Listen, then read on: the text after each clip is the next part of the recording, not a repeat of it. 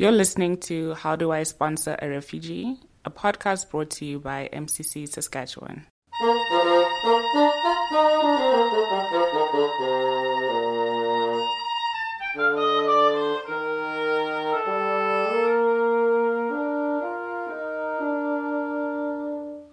Welcome back to How Do I Sponsor a Refugee? This is episode number eight. My name is Mark Bigland Pritchard, and I'm the Migration and Resettlement Coordinator with Mennonite Central Committee Saskatchewan. And this podcast is a product of Mennonite Central Committee, or MCC. MCC works with people from a wide range of religious, spiritual, and ideological backgrounds, but we are a Christian organisation. The reasons for doing what we do are rooted in Jesus. So as this episode is going live at the time of year when we remember Jesus' birth, just a reminder that as an infant, Jesus was himself a refugee, as his parents fled with him to Egypt to escape Herod's soldiers. My guest today is Brian Dick, who is my senior counterpart, I guess, with our sort of head office in Winnipeg, our Canadian head office in Winnipeg. So, welcome, Brian. Well, thanks very much, Mark. It's good to talk to you and uh, be on your podcast. Yeah, um, yeah, we should do this more often. Let's let's just start with you know how did you get into this whole refugee thing? Because you you've been at it for some years. Well, yes, I've worked for Mennonite Central Committee uh, for about 16 or so years. About uh, the first bit of it was at MCC Manitoba, uh, where I was doing similar work to what you're doing, Mark, mm-hmm. um, only in Manitoba. Um, and then in 2015, I moved to MCC Canada to coordinate all of our work in in, in uh, Canada on refugee resettlement. Uh, so yeah, about 16 years with MCC, but it goes back a little bit further than that. Back in the 90s, uh, my wife and I, Linnell Bergen, were pastors of a small church in southern Manitoba. it was the 90s, and um, the the former Yugoslavia was falling apart at the time, and we got a letter from MCC uh, in Winnipeg saying there's a need for people to sponsor refugees for churches, right. and we were this small church that was feeling like, wow, who are we now? Um, a lot of people are moving away; they're retiring and moving to the big city. Who are we? And we we brought this to the the people in the church. They had sponsored people from Vietnam back in the 80s. Mm-hmm. And so it wasn't a new idea to them, but they they heard about this and they said, "Wow, we can do this." And so they sponsored two families from the former Yugoslavia. And it, it was a real shot in the arm for the church. They said, wow, we have, we are called to do something really important. And mm-hmm. about uh, 2015 or so, uh, we got together with some of those people that sponsored those people, including one of the families that now lives here in Winnipeg, doing quite well, um, who we sponsored. And it was a 20 year celebration of their time in Canada. And as we got talking, we said, well, there's this thing going on in Syria, and people are looking for sponsors. And that family who we had sponsored 20 years ago right away said, Yes, we're in, we're going to do it. And so we got together and we sponsored a family from Syria and continue to relate to them.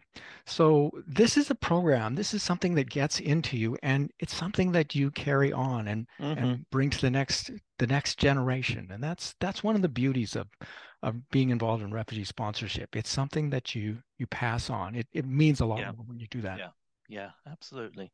And it's so good when we hear of you know people who have come as refugees sponsoring other refugees mm.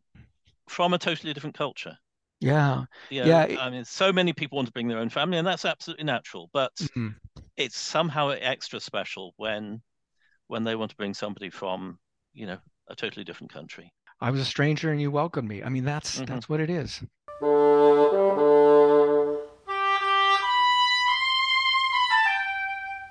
We're going to talk today a bit about, you know, where's everybody coming from? Who who mm. are all these refugees and where are all these hotspots in the world, forcing yep. people out of their, their homes and their livelihoods, but also who's receiving them. Yeah. So You've done a lot of statistics on this, Brian. yeah. I mean, you've, you've yeah worked a lot with the the statistics that UNHCR put out. Yeah. So you know, give us a bit of an overview, I guess, of sort of where the big issues are. Sure. Well, I mean, it, displacement is is a huge and growing problem globally, and I am interested in numbers, and I always need to remind myself that it isn't just numbers; there are people behind these numbers. Mm-hmm. But since since if you look at 2010, there were about 30 million people displaced globally. At the end of last year, 2021, about a year ago, the numbers were close to 90 million. And so it's tripled in the last mm-hmm. 10, 12 years. So it's huge. The thing that's important to note is that there are different types of displacement. And while the experience is similar, the solutions that we can provide and how people are affected by this depends on what kind of displacements there are. So I'm going to yeah. just try and take that apart a little bit first. Um, to begin with, about half of these people who are listed as displaced are internally displaced. And that means that they are in their country of citizenship or habitual residence and have not crossed an international boundary. So internally displaced. And in some ways, they're in the most dire situation yeah. because it's a little more difficult. It can be more challenging to connect with them, to support them. And there's no real mechanism or very few, if any, mechanisms to resettle them to a country like Canada. Yeah, there's so nothing under a, international law that can help them. Certainly, yeah. So that's about 51 million, um, at least at the at the end of uh, last year. Then another category is is uh, Palestinians under the United Nations Works and Relief Agency, mm-hmm. and so that'd be Palestinians who are considered refugees in several areas: the the West Bank, Gaza, Jordan, Syria, and Lebanon. And they are in a special category for a lot of complicated reasons but they're also if, if they are in those situations for the most part they also do not have access to resettlement for a lot of really complicated and political uh, reasons that that I don't know if we have time to to go. I mean, maybe that's another show. That maybe that's another show because I think yeah. it's it's kind of important. But yeah, yeah. So another day, uh, and I'm not the, probably the best one to talk about that. Then there are people who are asylum seekers, and that's a growing category. There are about 5 million people who are seeking asylum. So they've gone to another country and they want to stay there. And so they've applied to people. Mm-hmm. And we have that in Canada. We have people who have come to Canada and say, I want to stay here. I am a, a refugee. And so countries like Canada have a process where they will look at their the person's case and say, yes, you meet the definition of refugee, and so we will give you a chance mm-hmm. to stay here. Yeah. Um, so that's a growing category, especially in Europe, but but everywhere. And I think it's a growing category because there are just so many refugees globally who are in protracted situations. Yes. They're they're getting no solutions, and so they're looking for their own solutions. Yeah, so they move. Yeah. Yeah, yeah. And I mean, we call those people refugee claimants mm-hmm. in Canada. Um, yes. Um, asylum seekers. Yeah, I mean, yeah, yeah. Um, refugee claimants is the is the Canadian term. Um, globally, you know, the generic sort of term is asylum seeker. Then a new category is Venezuelans who have gone across the border, and that's that's a huge and growing problem as well. There's about four million Venezuelans who are outside of the country and are not considered refugees, and I'll talk a little bit about what that means. But they essentially haven't fled persecution, but the situation is dire enough in Venezuela that there's been a huge outflow of people, mostly mm-hmm. into neighboring countries. Um, yeah. But about 4 million people are, are in, in countries around the world who had come from Venezuela. So that's a big uh, category as well. So they are primarily escaping from economic failure. Yeah, um, yeah, that's that's the big problem in in Venezuela, and well, some of them probably uh, are fleeing persecution. The economic situation there is is the main mm-hmm. driver. Right. And then the final now, category is convention refugees, and those are people who meet the official 1951 convention definition, which means they fled across an international boundary. Uh, they fled because of fear of race, because of their ethnicity, religion, political opinion, membership of a particular group, and things like that. They have a, a clear definition. And when they meet that clear definition, then we have an option or an opportunity to sponsor them to come to Canada as refugees. Mm-hmm but that's about 21 million of this whole 90 million or so. Yeah. Now, how about the Ukrainians? Ukrainians are in a different category as well. I mean, they they certainly meet the definition of refugee, and they are, for the most part, have fled across international into Europe, um, and uh, that's actually the situation with most refugees move just next door. They don't go across mm-hmm. around yeah. the world. They have gone next door, and because of their possibility of getting a visa in an EU state, European Union states, they have a different sort of method of of getting something, at least a temporary solution for theirs. Mm-hmm. And certainly we hope that a temporary solution we always hope a temporary solution is going to be enough and then people yeah. can return yeah. home. But for now they Ukrainians are for the most part have access to temporary solutions in the EU or here in Canada or the United States or a number of other places around the world. I was actually hearing on the news that in Britain, some of the Ukrainians who arrived there earlier in the year are now homeless. Yeah. Uh, the arrangement was for six months of accommodation, uh, which could be renewed, and obviously in some cases it wasn't. Mm. So it's it's kind of a worrying situation for those people. But it seems to me that things have, have worked a bit better for them here in Canada. I think certainly where we are in Saskatchewan, where we've got you know a large and active and vibrant Ukrainian population already who got onto it really, really quickly, and mm-hmm. you know they know what they're doing. Yeah. Um, but I mean, is that is that your the sense of what's happening in in Winnipeg as well? Oh yeah, and, and in terms of Canada, I think about 100,000 Ukrainians, a little maybe 110,000 have come to Canada, and they've had access similar to the EU. They've had access to temporary visas so mm-hmm. that they can access that.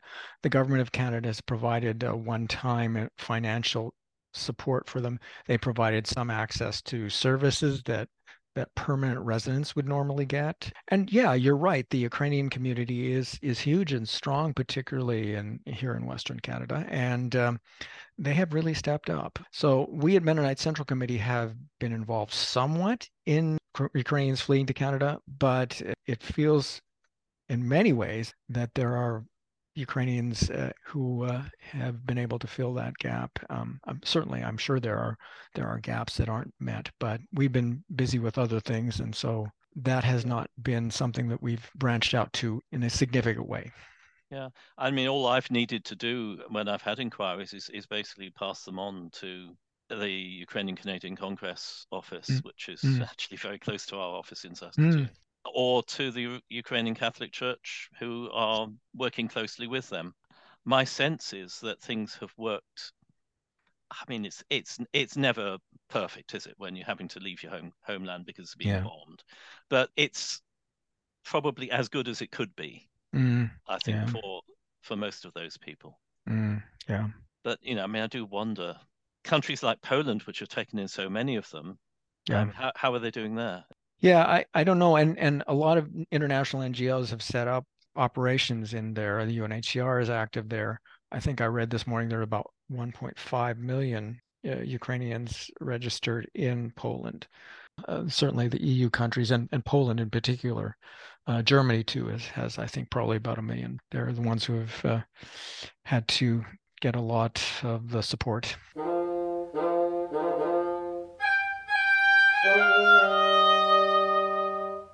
Okay, so we've talked through the numbers and the categories of displaced people. Which yep. countries are they coming out of? Sure. Which are the big ones? Okay, well, I mean, the, if you look at the top five people, categories of countries of dis, who are sending people out or are displaced from, about two thirds of all people who are outside of their country as uh, displaced come from those five different countries. And mm-hmm. you may not be surprised that Syria is number one. They have been yeah. number one for a long yeah. time. About 6.8 million Syrians are outside of the country. So Mostly one third of the population of Syria is outside of Syria. Yeah. Yeah. And not surprisingly, they're in the neighboring countries Turkey, Jordan, Lebanon. Lebanon is uh, probably carrying a, a, huge load. I mean, there are more yeah. Syrians in Turkey, but I mean, in terms of percentage of the population. It's Yeah. it's it's million out of five million or so. Yeah, and and of course the the econ the economy of of Lebanon is is Yeah. really uh, struggling right now. I think about 40% of their GDP is from remittances, so Mhm. people sending money in. Um, so that gives you a sense of how how really di- dire it is. Uh, number two is Venezuela. That's a, a different sort of category, but 4.6 million Venezuelans are outside of the country, Mhm. and that that really um, is a significant force in in South and Central America. And how how you respond to that is is um, well, an ongoing challenge that the UNHCR and, and other agencies are, are Yeah. trying to do. Colombia is is doing significant things. They've provided, you know, temporary support for Venezuelans, the many there, and and that's been significant. So that's a huge situation that isn't on most people's radar. Uh, Mhm. then number three is is Afghanistan, which has always been, you know, since the what 1980s when the Soviets Mhm. invaded, there have Right. been displacement there, and it's been significant. Uh, right now, 2.7 million are, are outside of the country. For many years, there were very few who were being resettled to countries like Canada. Just there was very little interest in in in that, and there was, of course, hope that that well the the situation will get better because um, the the countries have invaded it, and so they'll get it better. Well, it has not. Yeah. So anyway, uh, Afghanistan is is uh, huge, and um, it's I think significant that more resettlement is happening from there because there's there was really a lapse. There there should have Yeah. been more Yeah. resettlement of of Afghans. Number four is, is South Sudan, uh, the newest country in the world. I think it still is, and a conflict that started shortly after the country was going and still continues to to fester. The, there's internal conflict between the the ruling parties there, and a lot of people have fled again to neighboring countries, Ethiopia. Um, Mark, you remember we were in Ethiopia visiting Yeah, yeah. a We, number of years ago. And uh, it, so we saw a bit of that. Um, so Uganda, Ethiopia, um, to Sudan. Um, so that's another one. And then the the the fifth one is Myanmar, which is a country that has had conflict and people fleeing uh, for a lot of a lot of years from different ethnic groups, and Mhm. a lot have come to Canada. But in the last number of years, it's been primarily the Rohingya who have fled into Bangladesh. Um, it's a new displacement and terrible atrocities going on in the state where they primarily live. And many of them have fled to uh, Bangladesh. Uh, Cox's Bazar is now the biggest refugee camp in the entire world um, because of that. And um, very few options for resettlement. The Bangladeshi government hasn't been interested in promoting that as an option because the fear that a lot of states have is that as they allow for resettlement, people will see their country as a gateway to the West, Right. to, to Yeah. Western countries. Yeah. And so they they discourage that Mhm. sort of thing by shutting it down. There is some openness now to think about some resettlement, but in in small numbers. And um, so that is the the so between those five, that's about two thirds. Yeah. So of those 5 Mhm. we bring a, lot of Syrians from Mhm. Lebanon, Turkey, Jordan, Mhm. Egypt, sometimes other places. Mm-hmm. We have been bringing more Afghans Mm-hmm. over this last year when there was a special program which unfortunately no longer is accessible to us, or at least Mm-hmm. unlikely to be accessible to us. Yeah. And South Sudanese, we bring Mm. some South Sudanese, Mm-hmm. but we've not really been able to help the Venezuelans because, you know, what's their status? Yeah. And we haven't really been able to help the Rohingya because what you were saying about the Bangladeshi government's Mm, situation. Although we, mhm. you know, we have been able to bring some of the other Burmese minorities, the Karen Yes. and, the Chin and the Arakan. And some Rohingya who have fled to, say, uh, Malaysia or other places in Mhm. there, uh, Yeah. we have brought some Yeah. Rohingya. But, Yeah. but yes, and and you know, with both of those groups, Venezuelans, there may be some openness. I think that Canada and the U.S. and others, regional actors, are looking at ways to engage more in Central and South America and displacement there. So, so there may be some avenues opening up, but but it's hard to say. In terms of Yeah. Myanmar, again, I mean, with this opening up of the Bangladeshi government saying, okay, resettlement is a possibility, there may be some opportunities, Mhm. but it's hard to say. Yeah. And and it's not going to be, as with always, resettlement is always just a small part of the solution, and we need to think Yeah. about how we use it. Yeah, absolutely. And you know, I mean, we do end up bringing a lot of people from some other countries, like Mm. Eritrea, Mm. like Somalia, like the Democratic Republic of the Congo. I think they're Mm. all in the top ten, aren't they? If they're not in the top five, but Yeah, yeah, those those Um, are certainly significant uh, as well. And yeah, there's there are a lot of uh, countries in the in the in the Horn of Africa to the DRC region who have been displaced. so there's a degree of unevenness there that it's not that we as MCC can particularly address that, but it's something that that we need to be aware of.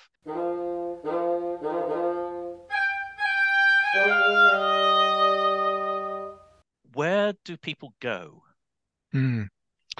Well, as I was talking about before, I mean, when when you think about where refugees go, almost always they're going next door. So if you Mhm. look at the top host countries, you'll see that number one is Turkey, 3.8 million, and Yeah. of course that's next door to Syria. Colombia is next in terms of uh, 1.8 million, and those are primarily Venezuelans. And Mhm. so again, next door. Uh, Uganda is 1.5, and that again is next door to so many places, South Sudan, Ethiopia, Congo, and then a, a surprise uh, is uh, Germany is number five. So a country that's not next door, but Mhm. this speaks to how refugees are looking for their own solutions. And so Yeah. those are people who have gone there, claimed asylum, and then been approved as refugees. Mhm. Germany's an outlier in in terms of major uh, countries that are hosting. Generally, and you know, it's 80, 90% of refugees are next door. And that has some advantages in that there's probably some cultural Mm, similarities, but it has big big disadvantages in that you know those tend to be poor countries that can afford a lot less than we can. Um, Sure. Yeah, that that is the challenge. I mean, you think of these, you look at, I mean, Turkey is, you know, kind of a middle country, so it's uh, in terms of uh, income, Colombia, same. But yeah, Uganda is not. Um, if you look at Kenya, um, another country that sup supports a lot of refugees, um, uh, talked about Jordan and Lebanon. Um, yeah, they can't afford this mhm. and and how how you provide that support is is a challenge. I mean, one of the things that we talk about in terms of the, the role that resettlement plays is responsibility sharing. So countries like the US or Canada and, and Australia and others are seen as or they project that they are sharing the responsibility uh, of these. So so the Mhm. goal is you take some of the more vulnerable, the higher needs cases out of those places, and you're sharing the burden. It has a long way to go to share the burden. Those other countries are still bearing the brunt, but that's one of the things we think about as we think about resettlement. How do we use this small tool in the most effective way? You've- talked a lot in the past with us about the numbers that UNHCR come up with for how many people need that resettlement to a third country, which Mm, is it's a very small proportion of, of the total, isn't it? I mean, it's sure. a couple of percentage points at most. Yeah, I mean, Um, it, it- maybe two. am I- and we're not even doing that. Yeah, yeah, exactly. Yeah. No, I mean the you know the UNHCR every year in in June on World Refugee Day, they put out their report in terms of their projected global resettlement needs for the coming Mhm. year. And I think for this year, for for the coming year, 2023, they've projected around 2 million or so. So Mhm. out of the 22 million who are refugees, about, you know, 2 million they're saying that are in need of Right. resettlement. Yes. Yeah. But I mean, the numbers they get are 100,000. So it's, you know, it's it's really small. And and a big factor to that is that the United States has always been a major player in global resettlement. But in the last number of years, that's fallen off significantly. Mhm. And they're trying to come back, but after the the system was not used for a while, um, it was it's been really hard to to build Right. back. Yeah.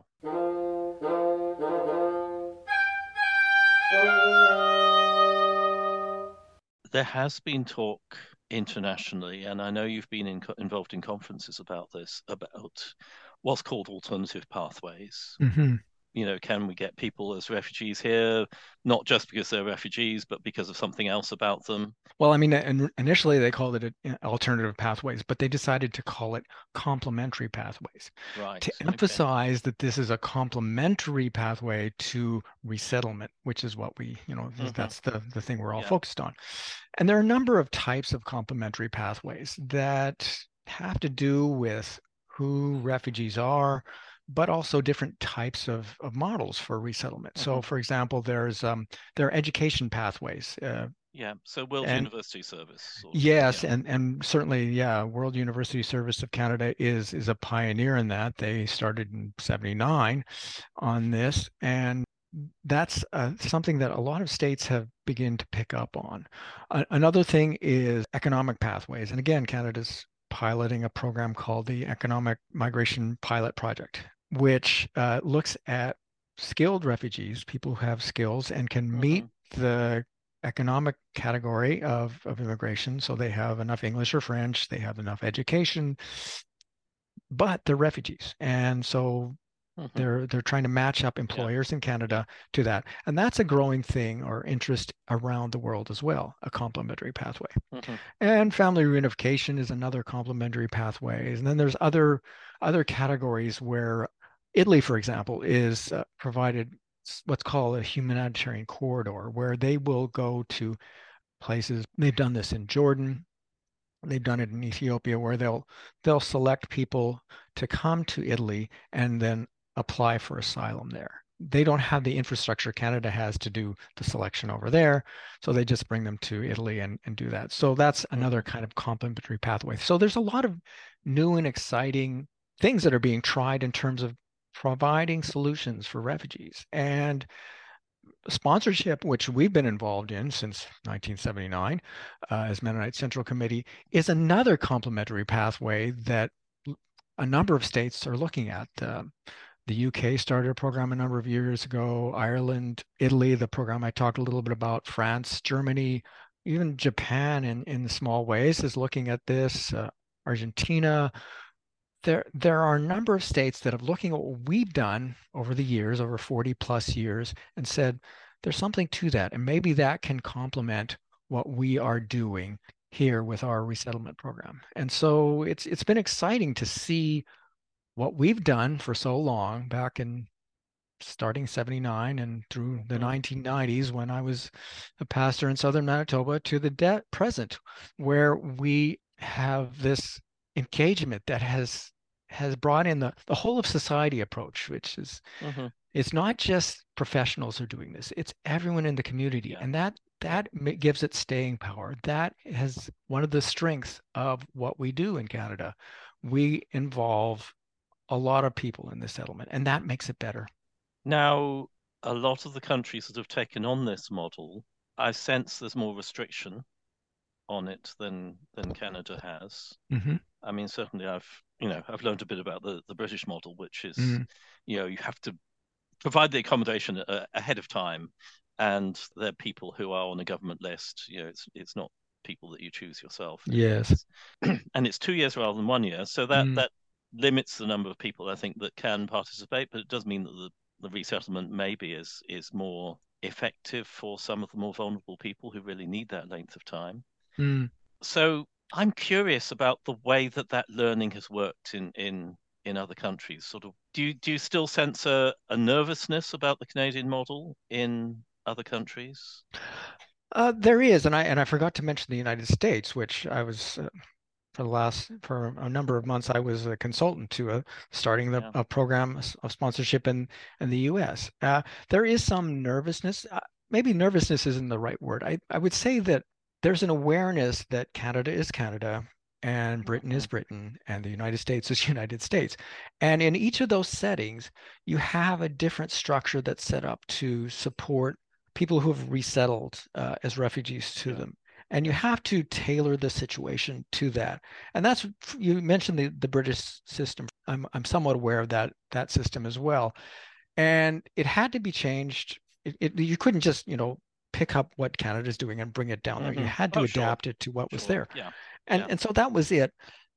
But you also mentioned that at this point anyway, the situation is that you cannot choose the refugee. It's kind of like our blended program where Mhm. you have a referral from the United Nations High Commission for Refugees office and you take that. And uh, so they, they don't have the option of naming or saying, I want specifically Mhm. this person at this point anyway. They're, and that I think is where all states I'm aware of are starting. It's kind of like states generally don't want to give up that control. they want to say, Yeah.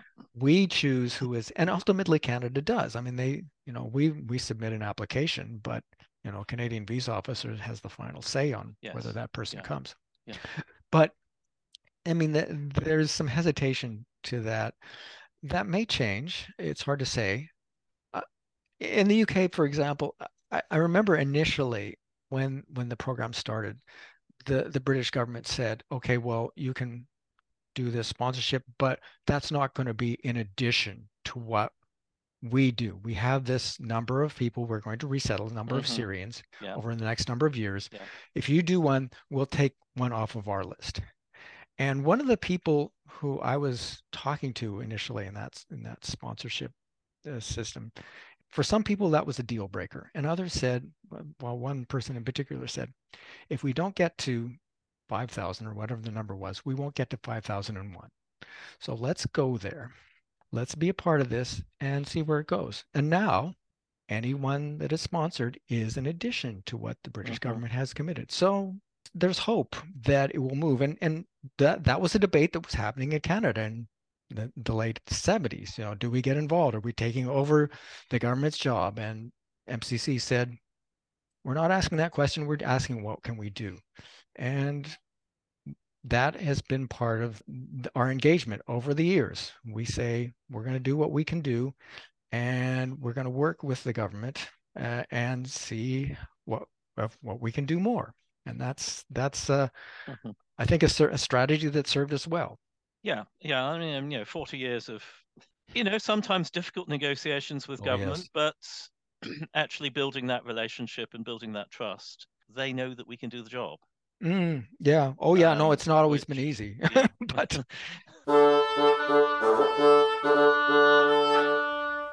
Was there anything else that you wanted to to say, Brian? well, Yeah. This this is such a such an important program uh, our work at sponsorship. And so I, i'm i'm glad you're talking to people about how you get involved. I mean that the first question people Mhm. is ask is how do i get involved and who's going to walk alongside with me? And that's what mcc says we'll be here for you. Mhm. so that's an important thing. But i think that this has been such an important part of shaping who canada is over the last 40 Yeah. years and, and even going beyond that uh, Mhm. in the past it's been a part of how immigrants are welcomed to canada uh, in unofficial ways and now it's been a part of of who we are as canada and so i think it's it's really important and it's it's really exciting to see other places other states look at that and say that could be something that could work here Yeah. and Yeah. we'll look at what canada's been doing so i'm i'm really uh, i think this is such an important part of mcc it's such an important part of canada Well, that sounds like a, a good point on which to to finish the, the discussion. Um, so in, in future programs, I mean, I think we're going to give give this podcast a break over Christmas. Okay. But back in the new year, we'll do some interviews with people who have sponsored and talk about their experience. And I hope we can do some interviews with people who are in sponsorship or who have recently been in sponsorship as well. We obviously have to be quite sensitive to people's needs, to their situations, to what's happening with their family in their their home country. So there are people I would love to to be able to interview that it would just not be appropriate. yeah But I think we'll find some who are appropriate. Oh, So yeah, we'll, I we'll think so. Continue with this in the new year, and but also I think we need to do some more programming around you know the root causes of of Mm. how people end up being refugees. You know what what is it that caused that violence in the first place? Yeah, no, I agree, and that's that's a complicated and important uh, discussion, and and so uh, so complicated. But I mean, that's what we talk a lot about. You know, what are the root causes and, and how do you deal with them? Because if you can keep people from being refugees, I mean, people sometimes ask, "What is my goal?" And I said, "I my goal is that there will not be more any Yeah. more refugees." Yeah. Yeah, absolutely. Okay. Well, thanks very much, Brian. Yeah. Um, so Brian Dyck is what is your title, Brian? Are you My title is the National Migration and Resettlement Program Coordinator, which is a real mouthful, but um, basically, I uh, try and make sure that we're all going in the same direction. Yeah, absolutely, yeah. And which most mostly he does manage to hurt us. So Yes. Yeah. okay, well thanks very much, Brian. Um, Uh, good to talk.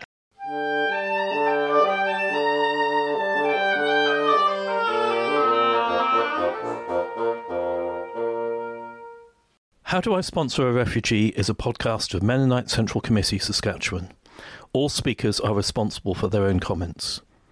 We are grateful to Erin Brophy and Fletcher Forehand for providing the music.